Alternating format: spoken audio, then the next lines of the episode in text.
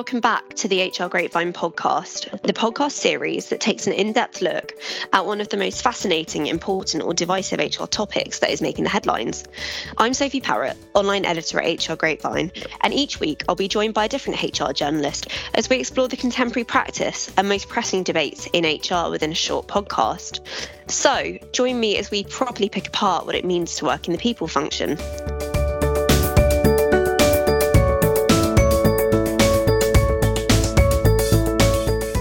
Today, I'm joined again by Dan Cave, Head of Content at Executive Grapevine Digital Media. So, thanks for joining me on today's podcast. And I'm really pleased that we're going to be kind of diving into such an important topic, which is mental health. Thanks for having me on, Soph. It's always a pleasure to be back on the podcast. So, as many of you will probably be aware, Mental Health Awareness Week takes place between the 10th and the 16th of May this year. And this is an annual event which essentially provides the opportunity for the UK to focus on achieving good mental health. And this is hosted by the Mental Health Foundation. And each year the foundation picks a new theme, which for this year is nature. So I guess that kind of makes sense given that we have been cooped up and in and out of lockdown restrictions for the last year. As we all know, the pandemic has taken its toll on mental health, both in personal and professional life, and several data sets have kind of pointed towards this. One, for example, is some statistics from Wade Macdonald, which revealed that almost one third of employees said that their mental health had declined as a result of the pandemic and that they'd noticed this. Other data sets have shown that employees want greater mental health support going forwards. And this was something that came out of some data which was conducted last year by Second Sight, which found that more than half of employees feel that their employers should be offering more support when it comes to staff mental health. And while this data set was, as I said, conducted last year, the importance of supporting employee mental health remains critical and a core part of HR strategy, particularly considering that we are moving moving throughout the roadmap out of lockdown and as many more industry sectors continue to reopen. So, the need, I think, for supporting employee mental health is clear, both from an employee perspective, as the stats have shown, and it seems increasingly that this is becoming a top priority for HR too, which, of course, is welcome news. Yeah, it is so. And uh, as you said, over the past year, for a variety of different reasons, different parts of every workforce have struggled with their mental health. We saw like a year ago, burnout was on the rise, and that's continued throughout the entire year. But as you said as well, it is a top priority for HR, as in offering care and support for mental health, which is really, really good news. In fact, in a recent natural HR survey study, they found that for almost three quarters of HR leaders, mental health will be their top priority for 2021, which is great, as that tax to rising employee demand for support in this area. In fact, over half of firms in the UK have seen increased demand for some form of mental health support from their employer.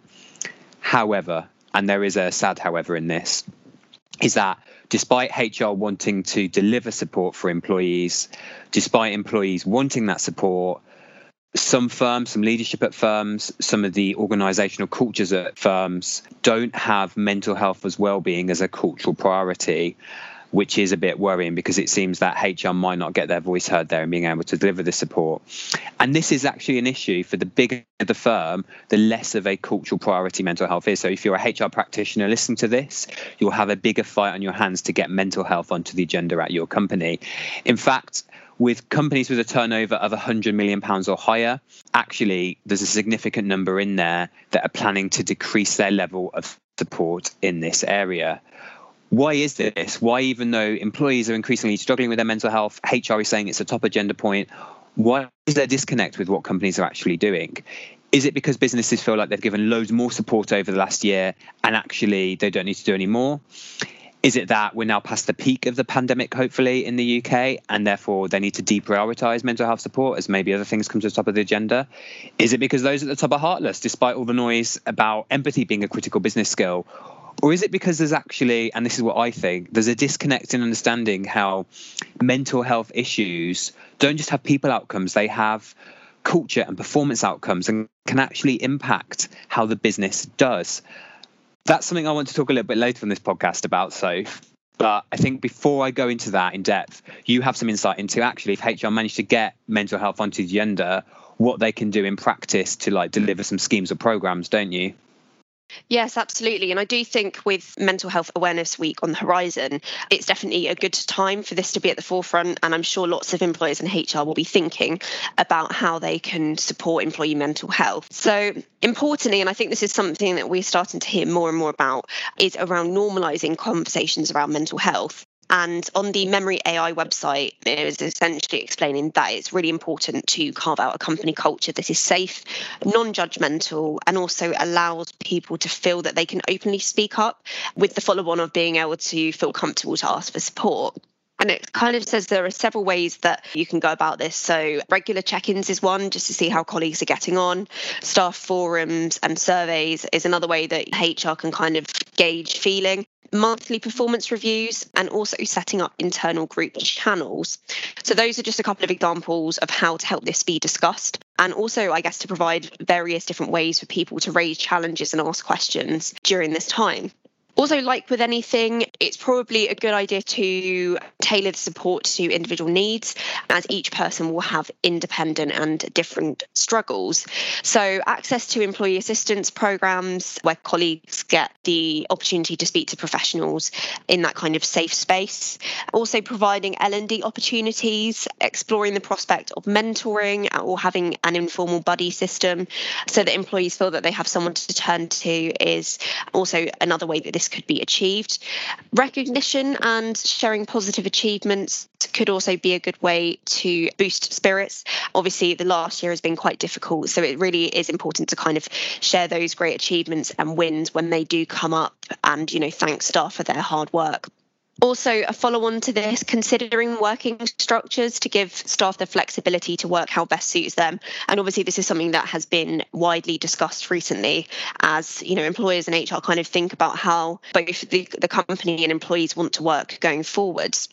Another tip that I think is always useful and applicable to various different areas of HR best practice is the leadership team practicing what it preaches and leading by example. So, particularly, Dan, you mentioned earlier about burnout levels throughout the pandemic, just ensuring that people take proper lunch breaks, they're not overworking, they're not sending emails late at night, working over the weekend, or interrupting someone when they're on holiday. Those sorts of things are all really key. So I guess setting these boundaries and showcasing that leaders themselves can and should maintain a good work life balance may encourage staff members to do the same, which obviously can be really good for mental well being. And in a previous interview, an HR leader was essentially sharing some tips on how to promote a better work life balance when working from home. She was saying things like tidying away workstations, doing a fake commute in the morning, if you like, and after work, just going around the block to kind of separate personal and professional life. But most importantly, she was just explaining that it's really crucial that leaders do engage in practices like this to kind of give further validation to staff that these measures are supported and encouraged just to round off that section of the podcast, one thing that our listeners will probably be interested to hear about is the mental health support initiatives that may have a better ROI. So I was just doing a bit of research before the podcast, and the Mental Health and Wellbeing in Employment report by Deloitte, which was conducted in 2017, looked into this very thing. And it was basically saying that organization wide culture and awareness training, so things like personal exercise sessions, proactive mental health support, so that could include line manager workshops and health coaching, and reactive mental health support, so this could be therapy with a licensed mental health practitioner were identified as having the greatest impact. So I guess that's food for thought there for employers and HR. Yeah, definitely. I think the ROI point you raised there is really interesting, Soph, because I guess if we take the empathy out of this subject, uh, which is very much a devil's advocate position. I think empathy is the core part of this subject. There might be some leaders out there who think that mental health stuff is it's fluffy, it's soft, it's a nice to have thing that you have tacked onto the side of the company.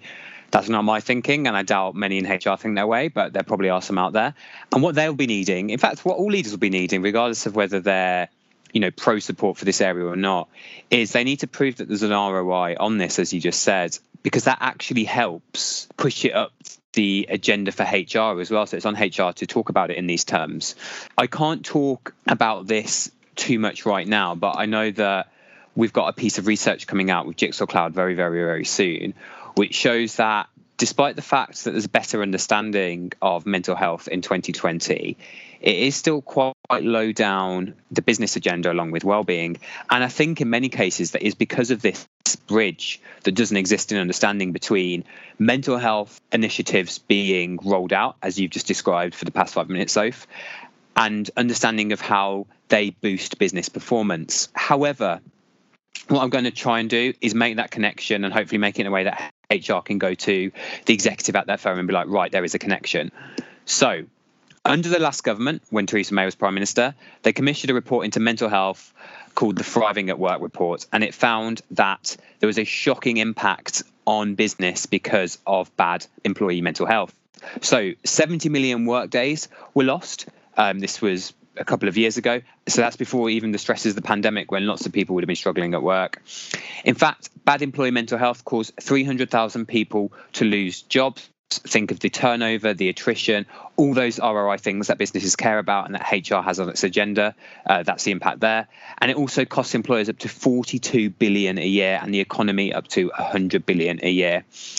In that figure, there are some specific stats that we should worry HR too. So within that 42 billion a year figure, the vast majority of that of that lost output is caused by presenteeism alone. So, thinking people turning up to work in a bad state of mind, struggling with their mental health, because, and this is hypothetical here, it's because maybe the culture at work isn't set up for people to talk about that. It's because there's no balancing of people needs with business needs. These are things that HR should be thinking about in terms that they can talk about to the executive these figures as, well come from the same Deloitte report, which Sophie just mentioned.